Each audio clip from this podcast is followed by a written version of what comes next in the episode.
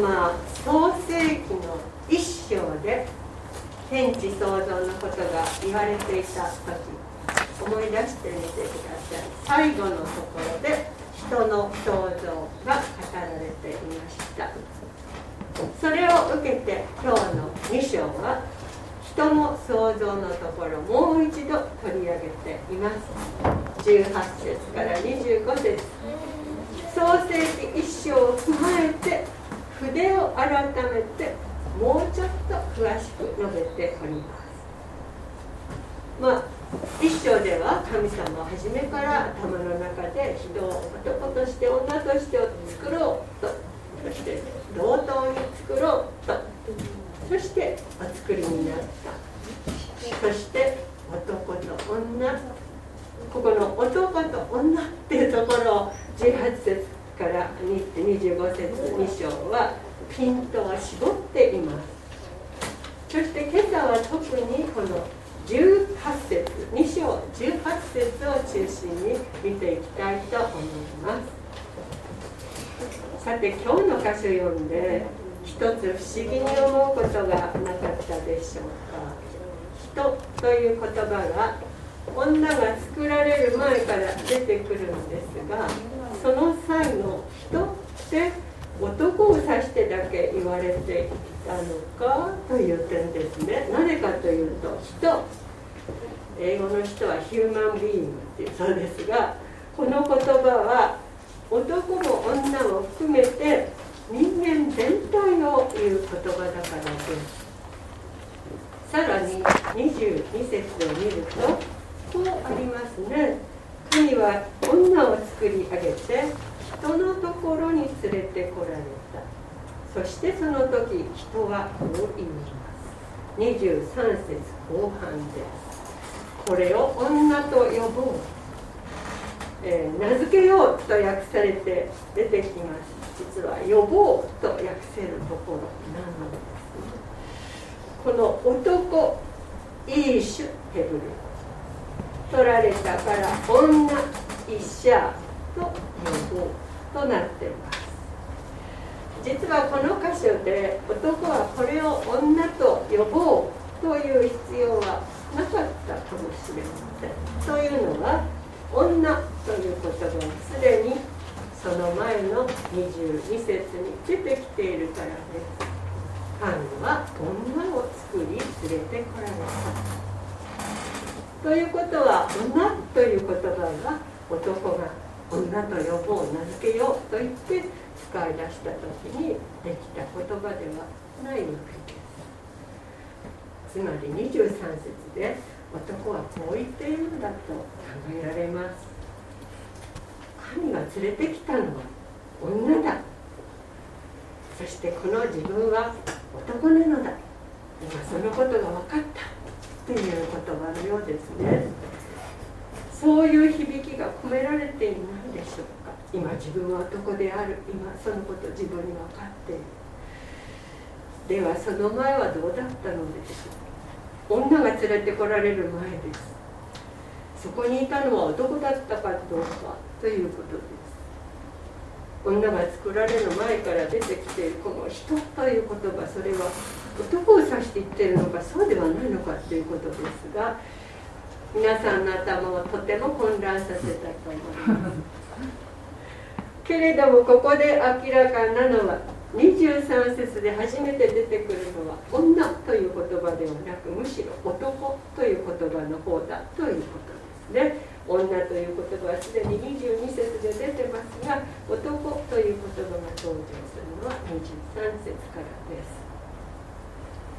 そこで私たちは改めて18節を見ることにします神である死はこう仰せられます。人が一人でいるのはよくない。ここで人とは男も女も含めて人全体を指す言葉を使っています主はこう言っておられます人が一人でいるのはよくない。私は人のためにふさわしい助け手を作ろう。もうちょっと言語の意味音のヘブル語に忠実に訳すとこうなります。人が一人でいるのはよくない。私は人のために人にふさわしい助け手を作ろう。そう訳すことになるでしょう。ここに出てくる助けて。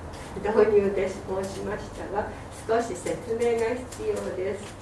この助けてというのは単なる助手補助者臨時の助っ人などを指すものではありません、この箇所に出てくる助けては必要な時だけの一時の存在ではなくてそれ以上のものです。そしてもう一つふさわしいという言葉の説明が必要でした。ふさわしいとはどういう意味でふさわしいのかそこを見ておく必要があります。この2つとも見ていかなきゃいけないんですけどじゃあまず「助けて」と訳されておりますヘブル語の「エーゼル」という言葉から始めていきましょう。この言葉のもともとの意味は救い出すものです救出者救援者救い出すもの消防士さんがしてる救出救援そんなようなすごい言葉なんです旧約聖書ではこの箇所以外の19箇所でのエーゼルという言葉が使われておりますが19箇所。そのうちのなんと15箇所は主なる神様がエーゼルだ救い出すものだ救援者だ救出者だと言われています。神様は神の民にとってエーゼルでつまりエーゼルという言葉が神様に対して使われております。一つ一つ実例を見ましょう。例えば出エジプト記18章4節。私の父の神は私の助けであり。助け。これがエーゼ。ル救い出すもの。ファラオの剣から私を救い出された。で出てきます。助けと訳されているのはエーゼ。ル神様はエーゼル私を救い出す方だ。どういう救出者か。ファラオエジプトのファラオの剣から私を救った救い出すお方だ。エーゼルである神は敵と戦ってご自分の民を救います。力強く勝利に導きます。次からは詩篇をいくつか見てまいりましょう。詩篇には何回も神は私たちのエーゼルだと出てきます一つ一つ開いてみましょう詩篇20編2節主が聖女からあなたに助けを送りシオンからあなたを支えられますように助けのところにエーゼル救い出すものが使ってあります詩篇33編20節私たちの魂は主を打ち望む。主は私たちの助け私たちの盾。助けのところがエーゼル救い出す。つまり助けとは盾となって敵から救い出すものだ。私たちの主なる神はそれをなさる方だと言っております。詩編70編5節。私は苦しむ者貧しいものです。神よ私のところに急いでください。あなたは私の助け私を救い出す方。主よ遅れないでください。助けのところエーゼルが使ってあります。また私の助けと言ってから私を救い出す方と言い換えております。助けとは救い出す方のことだと分かります詩篇121編2節ここ好きな方多いでしょう私の助けは主から来る天地を作られたお方から助けるところエーゼル救い出すもので使ってあります。私を救い出す者は主のところから来る。その方は主ご自身だと言っているようです。詩編124.8節。私たちの助けは天地を作られた主の皆にある。助けのところエール救い出すことです。天地を作られた主の皆皆というのは主ご自身のことですね。すなわち主ご自身が私たちを救い出す方だと言っております。詩編146.5節。幸いなことよ。ヤコブの神を助けとしその神主に望みを置く人。助けのところがエーゼル救い出すものです。ヤコブの神は主。ヤコブの神主は救い出すお方である。なんと幸いなことかと言っております。以上で明らかなことは危険の中から救い出すもの。敵の手から救い出すことができるもの。それがエーゼルだということです。そして以上の箇所は主なる神こそそのエーゼルだと言っております。そこでご参考まだね後の4箇所ですね。神以外のものがエーゼルだと言われている箇所もありまして例えば軍隊例えば王様が救い出すものエーゼルだと言われている箇所もありますさて神様言われました人が一人でいるのは良くない人には助け言語でエーゼルつまり救い出すものが必要であるですから必要だと言われているのはエーゼル救い出すもの神は仰せられます人には救い出すのにはいなくてはならない救い出すのですから相手を救い出すことができる十分な力を持つ者のことです。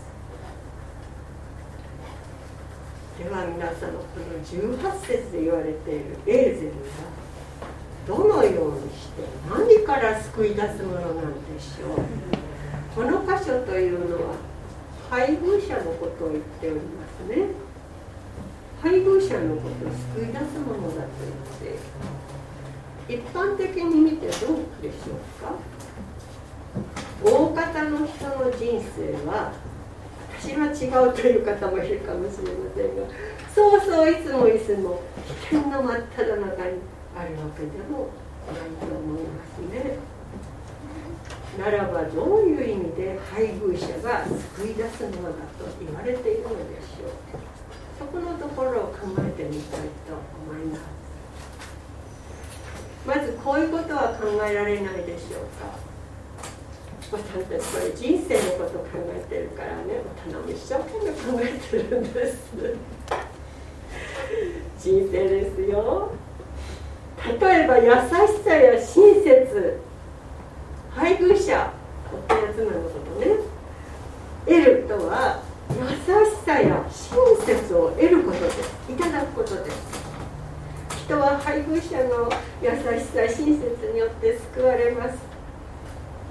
とんちんかんの優しさ親切で大丈夫です何よりある方がいいですみたいなこと言ってます。ね優しさ親切を味わえない人生考えるだけでも憂鬱です。次に喜び。配偶者を得るとは喜びを得ることです。喜びがなくては救いがありません。喜びも何もないそういう暮らし暮らしと言えるでしょうか。伴侶を得るなら喜びがあるようにまずそういうことではないでしょうか。次に祝福幸福。配偶者を得るということはこれを得ること祝福幸福抜きの人生救いあるでしょうか。それから充実した日々。これはいやもうでもなく充実しますね。違ったものを2人育ってきた違うものを持ち込みますから充実しますね。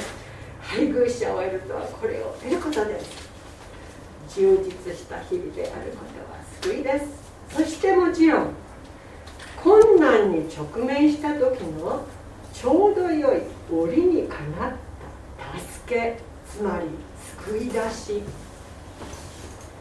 配偶者を得るのはこれを得ることですもし困難に直面してもその時にちょうど良い救い出しがないとした人生の旅路を進みゆくことは難しいはずです。配偶者を得るいただくということは今挙げてきたものを全て手にすることです。ここで一言だけまだ私は配偶者いただいていないと言われる方じゃあその方にとってはどういうことになるのかそこのところをお話しさせていただきますまだ配偶者をいただいていない方に対してイエス様ご自身がここに挙げた全てのことをなさる配偶者でいてくださいますそれは確かにです。優しさ親切喜び祝福幸福充実。俺にかなった助け救い出しそういうものを味わい体験する。配偶者をいただくはそれら全てを与えられることです。神様そのことをよくご存知でよく分かっておられておっしゃいました。人が一人でいるのはよくない。救い出すものが必要である。それゆえ私は人のために人を救い出すのを作ることにするでは次の言葉18節で「ふさわしい」と訳されている方の言葉に参りましょう。くねぐどうっていうくねくねくどくどってくねぐどうっていう言葉です。この言葉本来の意味はどういうものでしょう？相手を補うことができるということを指してふさわしいと言っているのでしょうか、えー、相手に合わすことができるからふさわしいと言ってるのでしょうか？実はこのふさわしいと訳されている言葉。はもっともっと積極的な意味がある。ということが分かっておりますふさわしいくねぐととは。互いに向き合った関係にあることを言います。対応してはっきりと前にあること。これです。対応してはっきりと前にある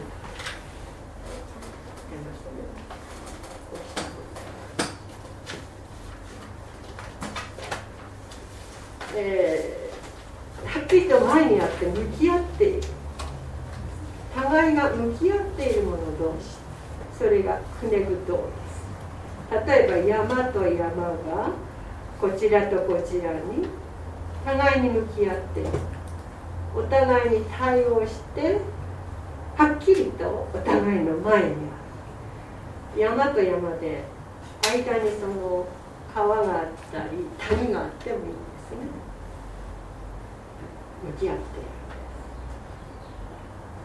そういう位置にあることがくねぐどです。ふさわしいと訳されていますがこの言葉が示すのはそういう向き合った位置関係のことです。つまり2つのものが同等で対等の関係にあることです。くねぐ道の状態にある2つのものの間には優劣。勝ることが高下高い低いはありません。2章18節のエーゼル救い出すものにはくねくと向き合ったがくっついています。ですからエーゼルくねくと向き合った救い出すものこの言葉が示すのは救い出す者同士が対等に同等に向き合って存在することです神様が作ろうとおせられるのはそういう向き合った救い出す者エーゼルクネグド対等に同等に向き合った関係にある救い出す者神は仰せられます。人にエーゼルクネグド向き合った救い出す者がいないのは良くない私は人のために向き合った救い出す者を作るの。だ同等の関係にある向き合った救い出す者がいさえすれば人同士互いに支え合う救い合う救い出し合うことができるからです。そこで21節。神である主が人に深い眠りを下されました。そして人からあばら骨の一つを取りそのところを肉で塞がれた。人から取ったあばら骨を一人の女に作り上げた。そう言われています。ここでは神である主には外科医の技術があった。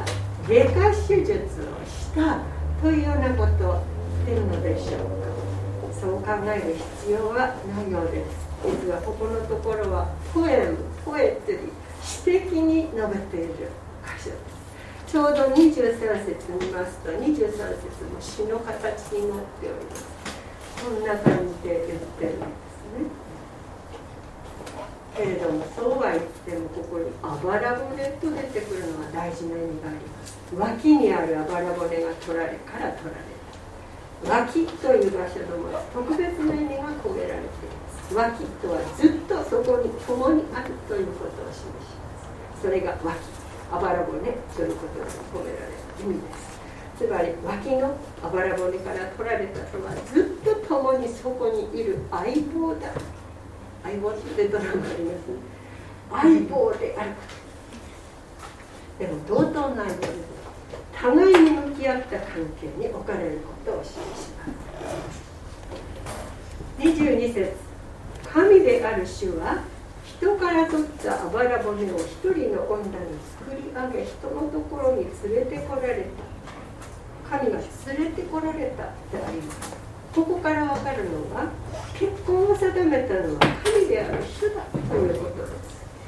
互いに互いを与え合うために救いを与え合うために向き合った救い出す者同士つまりエーゼルクネグドにしたのは神である主だというこ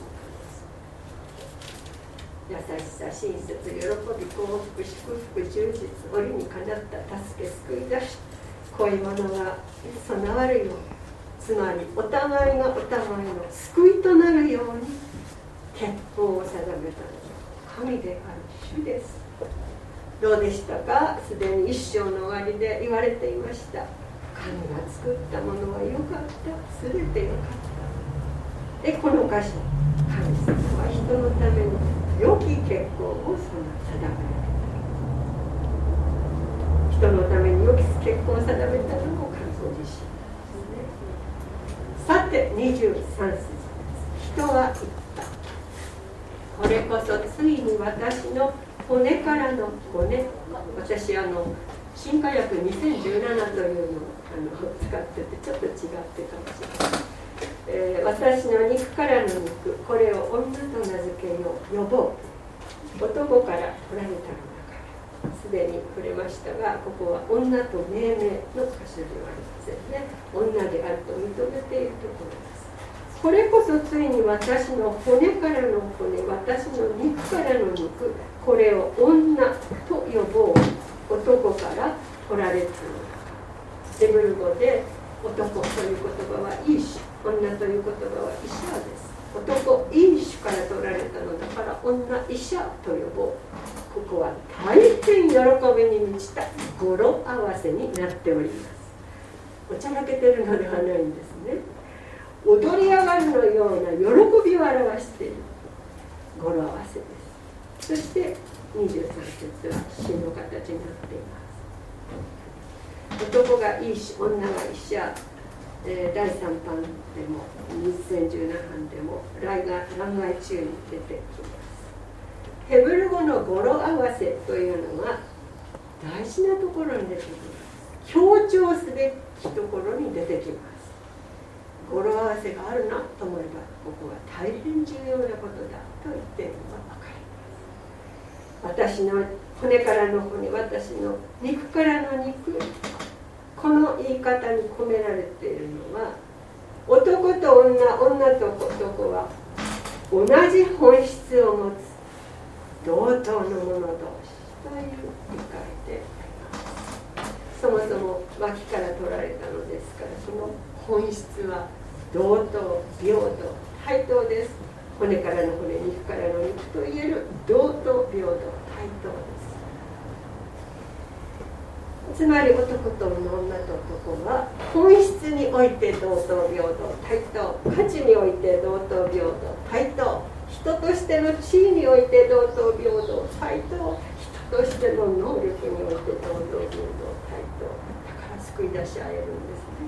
人として置かれる立場も同等平等対等です。同じ段にいます。そういうことの全てを了解した上で喜びを込めて言っているそれがこれこそついに私の骨からの骨私の肉からの肉これを女医者と呼ぼう男いい種から取られたのだからという箇所であります男の方が自分男性として作られたいということについて深い自覚に導かれていると考えないでしょうかそして24節。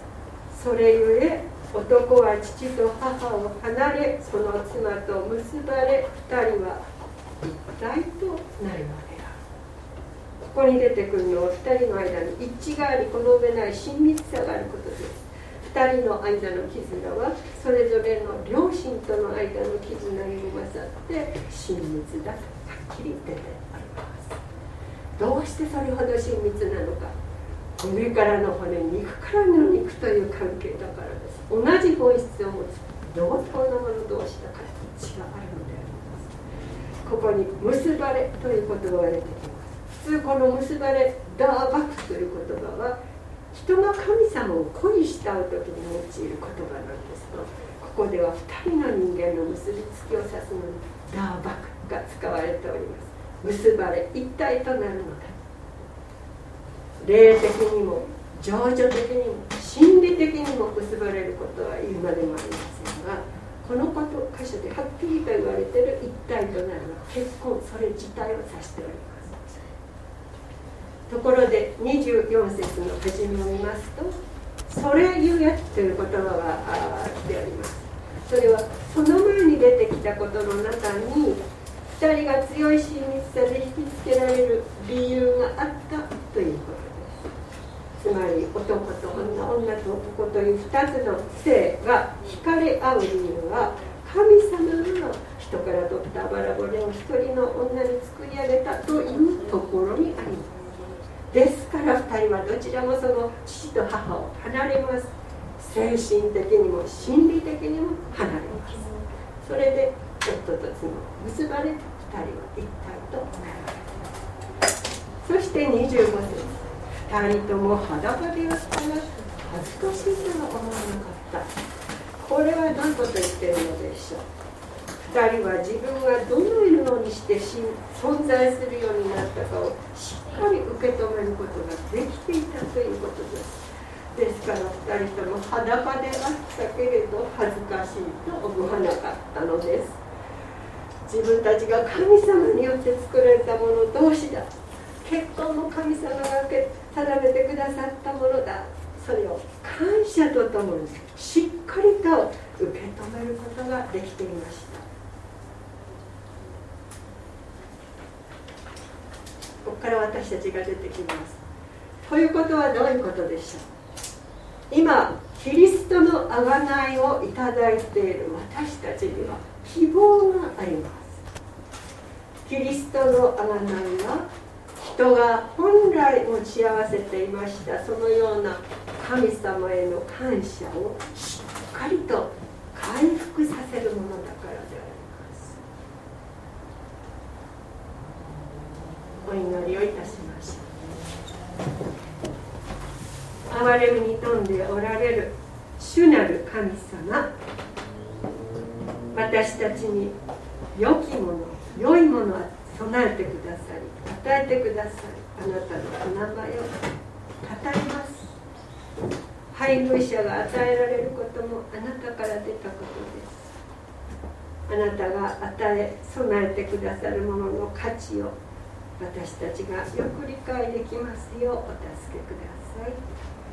またあなたからいただくあらゆる賜物プレゼントを感謝して受け取りまたキリストの贖いをいただいているものとしての歩みを進めていくことができますようお導きください。キリストの皆によってお祈りします。アーメン